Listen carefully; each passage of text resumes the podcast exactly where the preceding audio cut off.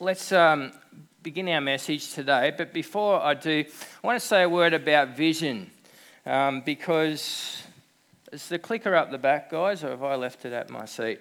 So some of you have been asking, when are you going to talk about your vision? When are you going to talk about your vision? So by way of introduction this morning into our message time, let me offer a couple of comments about that. My first few months here are all about building a platform that will serve us for the long term. So I long for Access to be set up with like a 10-year direction. So I'm not thinking short term here, thank you. I'm thinking long term. And in order to do that, we need to really lay a good, solid foundation. And what that looks like is me listening to God and me listening to you. And that hasn't happened in its fullness yet. So before I can even think about what might need changing, I need to listen for a period of time. G.K. Chesterton says this: don't pull down a fence until you first know why it was built. I'll move forward to the right slide if I can find it here. Don't pull down a fence until you first know why it was built. So I'm not going to be pulling down anything until I first understand and honour the history of what is here. So we can be obsessed sometimes with the front window of a car that we forget that there's more to a car than a front window, right? We can be so obsessed about where we're going next that we realise we actually need a healthy car in order to get anywhere.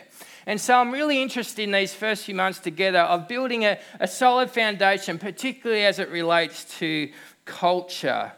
Because whilst future plans are great, I like what Peter Drucker offers us with this statement: culture eats strategy for breakfast.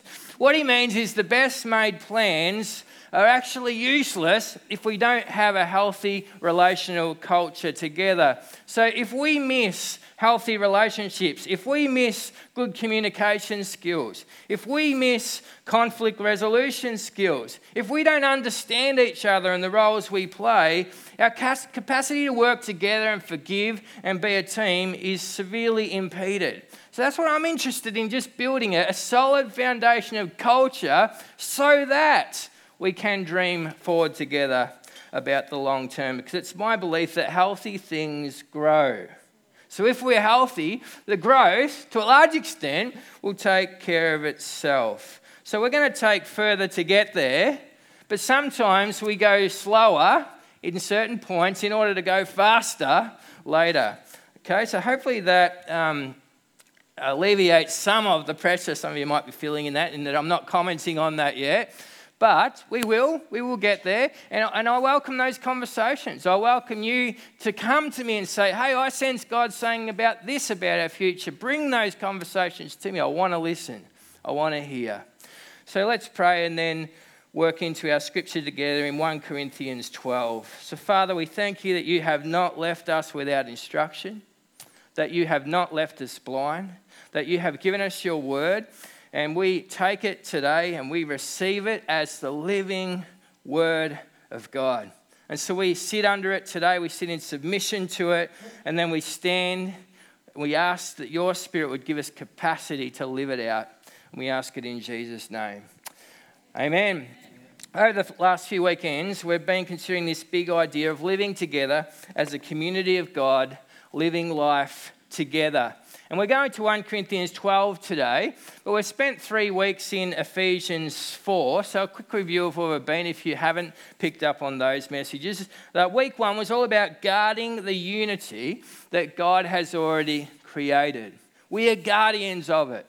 And we guard unity by not engaging in gossip, by honouring one another, etc. We went on then to talk about the 5 diverse ministries that are mentioned in Ephesians 4: apostle, prophet, pastor, teacher, evangelist, and why we need those ministries in our church body. Then last week we talked about speaking the truth in love. And we unpacked why that's such a problem, because some of us either favour the truth side, and the love is really, really a challenge. Or some of us favour the loving side, and speaking the truth is really, really a challenge. And yet God calls us to do both. So today I invite you to turn to 1 Corinthians 12. We're going to read from there in a moment. We strike this analogy of a church being a body. Now, that's actually strange if you've never heard of that before. I reckon if we did a survey of North Lakes this past week, we went around with a mic and a camera in the streets and said, when you think of a church, what do you think about? I could almost guarantee before conducting a survey that 100% of people are going to say a building. I've seen a church, and nobody's thinking a body when they think about a church. They're thinking a building. Almost 100% of people would say that. However, we have this metaphor in our scripture today in 1 Corinthians 12 about a body.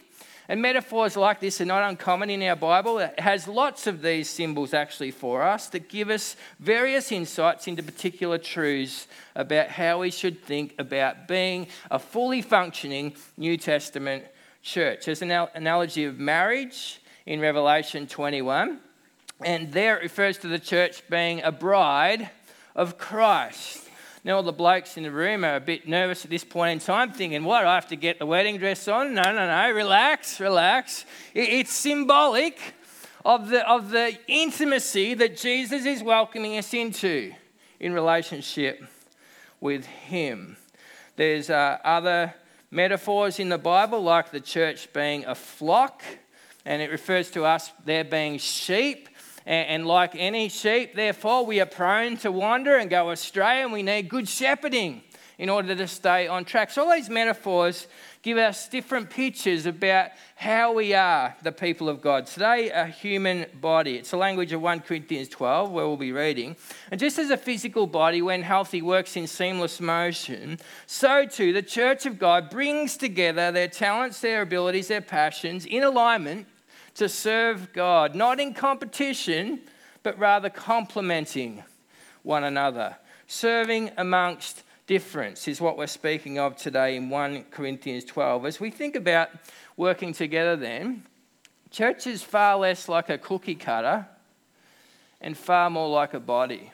Sometimes we get kind of sucked into that cookie cutter mentality. We think we all should just go out and think the same and look the same and do the same, but no. The Bible says no.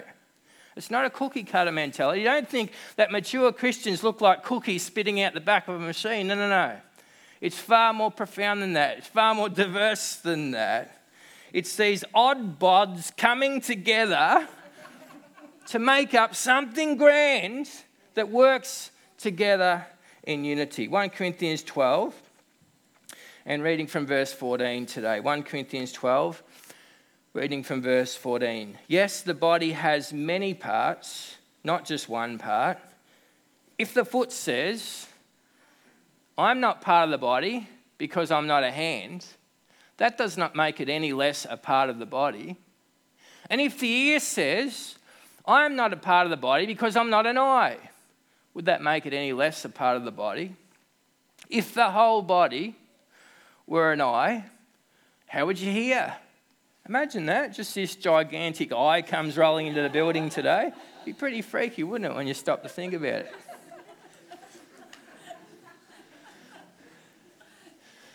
If your whole body were an ear, how would you smell anything? But our bodies have many parts, and God has put each part where he wants it to be. How strange a body would be if it only had one part. Yes, there are many parts, but only one body. The eye can never say to the hand, I don't need you. The head can't say to the feet, I don't need you. In fact, some parts of the body that seem weakest and least important are actually the most necessary. And the parts we regard as less honourable are those we clothe with the greatest care. So we carefully protect those parts that should not be seen, while the more honourable parts do not require this special care.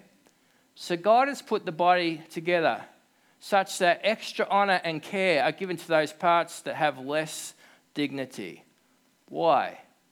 Because this makes for harmony among the members, so that all the members care for each other. If one part suffers, all the parts suffer with it.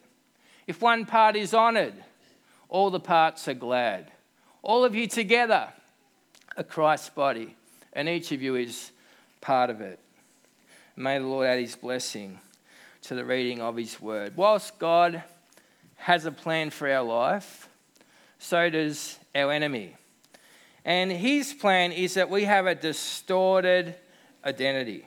we have an enemy who's an active player opposing everything that's godly. And it seems to me if he could just take one thing from us, he would take away our identity. He would have us questioning who we are and whose we are and even what we are. Just questioning constantly everything that relates to our worth and our identity. He wants us to live under a cloud, doubting even if life is worth living. I wonder if some of you are there today. Is my life even worth it? If he can't complete his mission of finishing us off altogether, because that is his mission, to steal, kill and destroy, yep. If he can't get us there, he'll at least be happy to rob us of our joy that is found in identity, which we've been singing about this morning. And not only will this mess up our own private headspace, it'll make us awkward friends.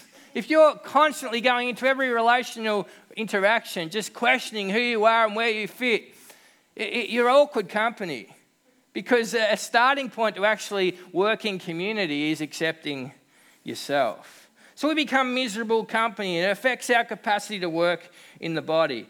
On the other hand, one of the greatest gifts as we give our life over to Christ and say, "Here I am, Lord, I'm yours," is he gives us that sense of identity, that sense of value, that sense of worth. We understand that I have a purpose to live now because of Jesus Christ. It's like the lights come on. We sang that first song this morning, "I Come Out of the Grave." It's like, whoa, I can really see things for the first time. I can see the colour in which God has made the world. Getting that reality clear that I've made in the image of God on purpose, for a purpose, is a revolutionary experience. It's just so amazing. If that hasn't happened for you yet, don't leave here without having that happen today. Let's face it though, there's a great danger for us just to wander through life asleep, missing altogether that God wants us to do great things in community, in team with others, because the enemy fights this every single step of the way. It's a twofold strategy which we've actually read about in our reading, we're going to unpack today. It's a plain and simple plan, and yet it's so effective. His plan is to get us in insecurity or pride. One ditch or the other. That side of the road, stuck in a rut, otherwise way over here. We just read about them in 1 Corinthians 12. We'll get there in just a sec. Satan wants you sulking in the corner, believing you're a nobody, singing that song, "Nobody loves me, everybody hates me, I'm going to eat some worms." And if he can't get you there, if he can't get you trapped over that side, he'll get you over this side where you begin thinking you're the answer to all the world's problems. Just ask. Neither side leads us into the spirit-led freedom that God wants us to operate in. So first, the dysfunction of insecurity. We read about it in verse 15. It's the poor me focus. Because I am not an eye, because I'm not an ear, because I'm not a hand. It's us focusing on what we are not. And it leaves us playing small and believing everybody else is bigger. You matter and I don't. This is the point where we undervalue our contribution to the body. Both dysfunctions actually spring up out of comparison. It's always unhelpful comparison. You always find someone better off or worse off. In this case, you found someone better off. It's the upward comparison. It's looking around and finding someone that seems better off than you. And we get infatuated with this language, because I am not. You up there, me down here. I'm intimidated by your gift, by your part, by your role. We see it teased out in verse 15. It's the foot looking at the hand, envious of their position. They have a superior part in the body. And I think today, as you engage with this thought about the foot complaining about its place, I think you should have a bit of pity for the foot, because he doesn't get much attention down there, does he? I mean, we often touch hands, we shake each other's hands, at times we give five, we touch hands. Married couples will hold each other's hands in church. But if someone comes today and wants to touch your foot, You're allowed to say, please stop. That's abnormal. The poor old footy gets overlooked, doesn't he? Has to deal with odour down there and all sorts of things. Not very prominent. Undervalued, underappreciated, unnoticed, underrated, underfoot. The foot has a tough gig, bearing all the weight of your body. Compared to the hands, it's a tough life down there. Such a lowly place, isn't it? He's really on the lowest rung.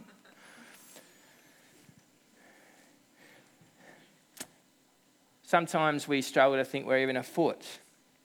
No doubt some of you in the room are going, Jono, I appreciate that you're trying to encourage me today, but actually, I think little toe might be all that you could use to describe my contribution in this body. Okay, has anybody got a hammer? We just smashed off a little toe from someone's foot this morning. Oh, no volunteers to have their little toes smashed off with a hammer. When you put it like that, you begin to realise, oh, wow, every part of the body actually matters, right? Even feet, even little toes. Verse 16, the ear moans about the eye. Again, a lack of prominence.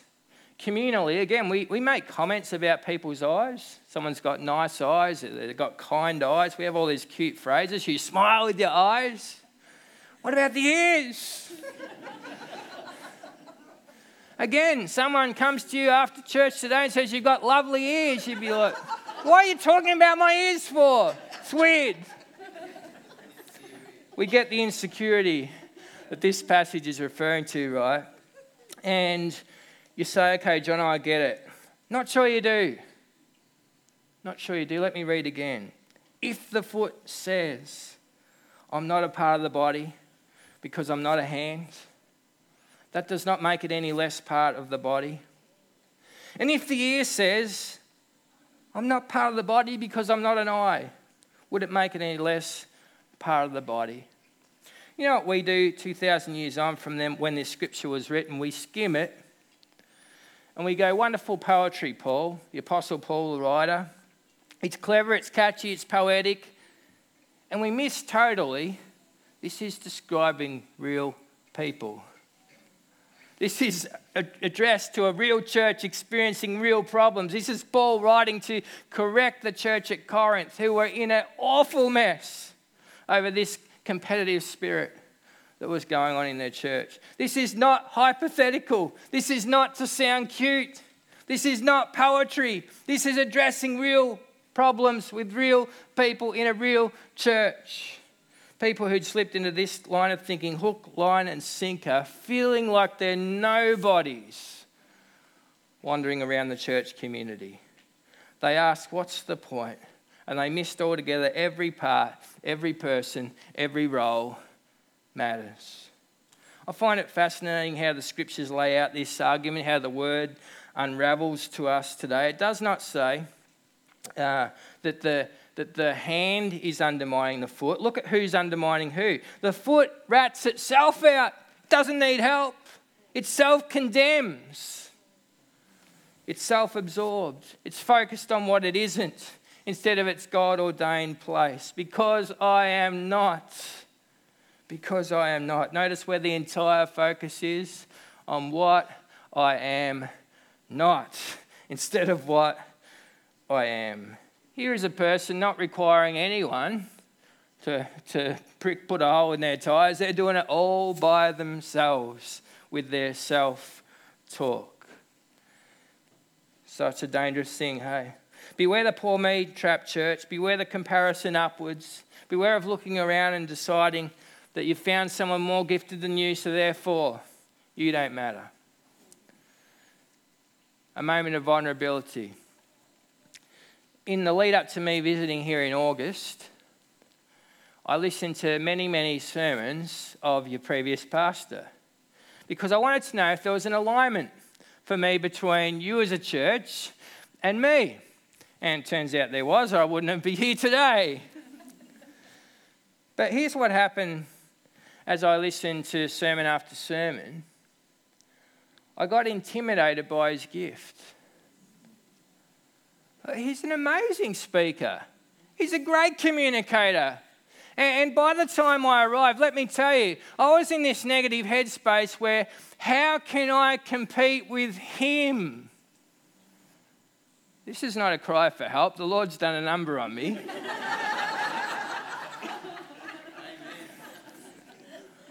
I'm not competing with him. I'm called to be Jonah. I'm not called to be Joel. If the Lord still wanted Joel here, Joel would still be here. We don't want Joel. We want Joel. God appoints the times and the seasons. God appoints the roles. God appoints people in the body as he sees fit. Who am I to question that? My calling is to bring my whole self to whatever God's call is. And you need to forget, and I need to forget, how that compares to the person who did it last week, or the person who will do it next week, or the person who went before or after you. And we need to be obedient in the moment and bring ourselves fully to that in the fullness of the Holy Spirit, and that will be enough. That will be enough. Let's do away with the "because I'm not" rubbish. Because it's a lie from the pit of hell, and it's keeping some of us living small. Because I'm not, because I'm not, because I don't compare to the church down the road, or because I'm not as gifted as that person over there. No. Be you, and that's enough. That's enough. The father of lies will come along though. You might settle that today. Monday morning, the whisper begins. You're not good enough. You're not experienced enough, you're not gifted enough, you're not extroverted enough, you're not popular enough, you fill in the blank. You're not whatever it is for you. He knows your hot spots, he knows the areas that he can poke at that really have you going flat. And our response needs to be, "You're exactly right. I'm not enough. In my own strength, I'm nothing. But with God's help, I am enough. I am what I am in God, and that is enough. I have a God-appointed role in the body for such a time as this, and I'm taking it," right? We need to move quick now. There's another lie we need to overcome. As I said earlier, if the enemy can't get us on this side of the road, he'll get us over here. He'll get us over here. If he can't get us in insecurity, he'll inflate our ego and try and draw us into pride. So first it was insecurity, now it was pride. Verse 21, I don't need you. I don't need you. My place in the body is so prominent that compared to you, you're somewhere way down there, and you're a nobody compared to me. It's the comparison down. It's when I play big and you play small. I'm not just a cog in the wheel called Axis. I'm it. Don't worry about Axis Point. Come see me.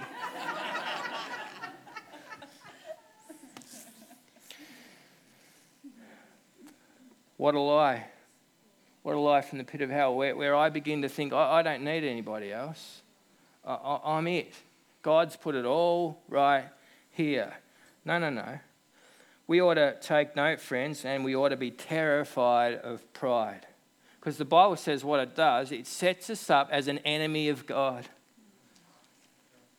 Pride plays out, in this case, in 1 Corinthians 12, with this lie of self-sufficiency. I don't need the body. I'll be fine all by myself. Pride would have us believing that we are needed by others, but we are okay alone. We're okay all by ourselves. The lie of pride is, I don't need accountability. I'm the gifted one. I'm the star around here. The rest of the body, though, rejects a proud member. Have you noticed? The rest of the body goes, when a proud member comes along, because pride is like body odor. Everyone else can smell it except you.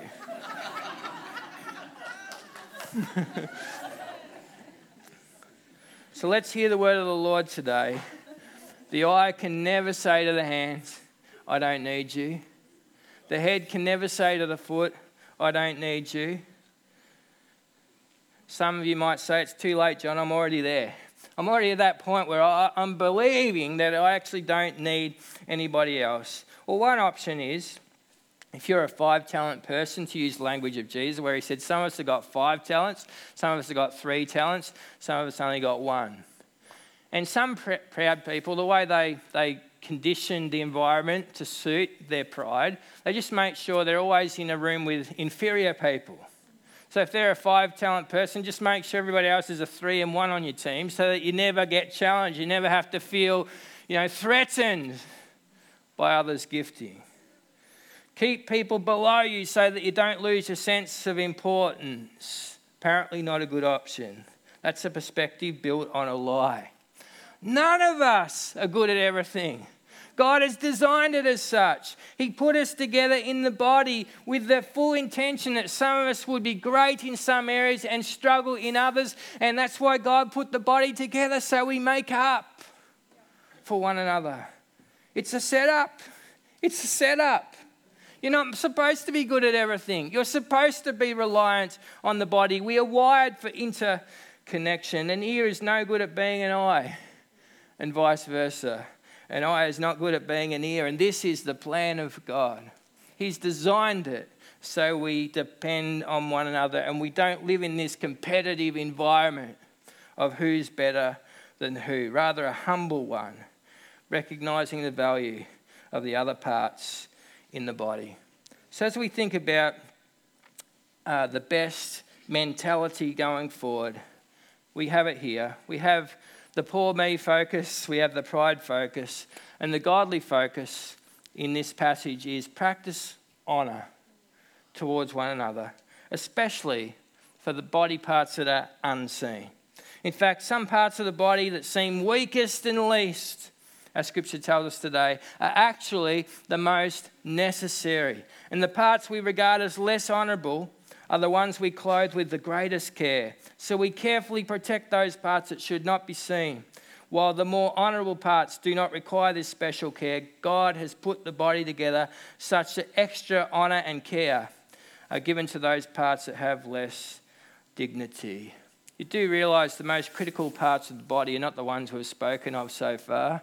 It's not your foot or your hand. It's not your eye or your ear even. They're all important. But the most critical parts of your body are the unseen. The heart, the liver, the kidneys, the lungs, the intestines, and so on. It's parts that we never notice about one another, but without them we die. Same in the body of Christ. This is what God is telling us. Take special note of the quiet. Take special note of the unseen. And bring that to the surface. This should serve as a pre-alarm for those of you who think your contribution is overlooked and be tempted to say, oh, well, my part doesn't matter. It wouldn't. No one would notice whether I was there or not. The body would function fine without me. Hang on, be careful. The unpresentable parts are valued in the sight of God. And we guard against unhelpful disconnects between what happens here on Sunday on the platform and what happens at Westfield in a cafe tomorrow when someone is sitting down with another to encourage them in God. Does that matter? Absolutely. Does this matter? Yes. But does that matter just as much? Yes. Because God says here that the unpresentable parts He pours special honour on. And Jesus warned us that at the judgment, the first will be last. And so these people we notice on earth now, hey, think right here. And these people that sit at the back of our churches that we hardly notice right now, they are going to be the champions of heaven. The Scripture tells us that over and over and over again. So let's flip all this on its head and say we are going to honour one another. And especially with those areas that we could tend to overlook, we will give special honour to those. If you think that's you, you're just a kitchen helper, a floor sweeper, a bringer-inner, a packer-upper, you are honoured in the sight of God. That's what this Scripture says. It doesn't say that the church should do it. It says God already does it. He pours special honour out on those parts. So friends, it's not the platform that legitimises ministry. If we go on into chapter 13, we haven't got time this morning, we would find humble love legitimizes Christian ministry. That's what 1 Corinthians 13 is all about. Love. That's what legitimizes our part in the body. That's what legitimizes whether something is ministry or not. So our scripture today brings us towards this big warning in terms of working together. On the one hand, no insecurity. We're done with that. We're shaking those lies off to say we are nothing compared to the next person. But it also warns us against trying to take up a centerpiece place and make ourselves be known, because pride isn't the answer to insecurity. No, honouring one another. Because if I honour you and you honour me, guess what? Everybody's needs are taken care of, yeah? Because we are honouring one another, and so we are lifting each other up, and so our appreciation is being shown. As the music team comes, I'd like to lead you in prayer this morning, so would you stand for that?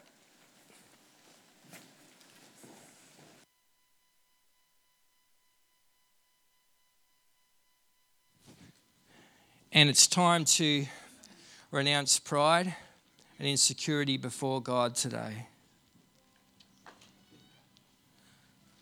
They're both sins in the sight of God, because we're not practicing the song that we sung this morning. I'm chosen, not forsaken. I am who you say I am. We sing it and then we, with our very actions, deny it. And so, God, we throw off insecurity today. We ask that you would forgive us for the times we've wallowed in self-pity. And we've compared ourselves in an unhealthy way with others and believe the lie that we are somehow less valuable than they. God, forgive us. God, forgive us for the times we've wished you'd made us something other than what we are. God, in you we are enough. We accept what you say about us. We accept our gifts. And we believe that you have formed us as creations of the Most High God. Lord, we ask that you would forgive us for the times where we've grown proud, the times where we've undervalued the importance of connection, the times we've thought of ourselves with this strange inclination that somehow we're more important than the next person. God, humble us. God, forgive us. God, drive from us a spirit of independence where it's unhealthy, where we won't accept help. Help us be honest. Help us know our place in the body. And Lord, today we commit to honour one another. This is our posture. We begin this year, 2020, with this as our foundation, to esteem others better than ourselves, to know that you have placed us in the body, and it's a body that we love and appreciate and honour. And so, God, we commit ourselves to growing in understanding, in uplifting one another, in honouring one another, and we ask, Holy Spirit, that you would be our teacher, that you would teach us how to see, how to notice, how to affirm, how to bless, how to appreciate. God, thank you that you have a special place in your family for every single person in this room. And we reject today the lies that would try and have us living out less than that. And we commit to your truth, God. In Jesus' name.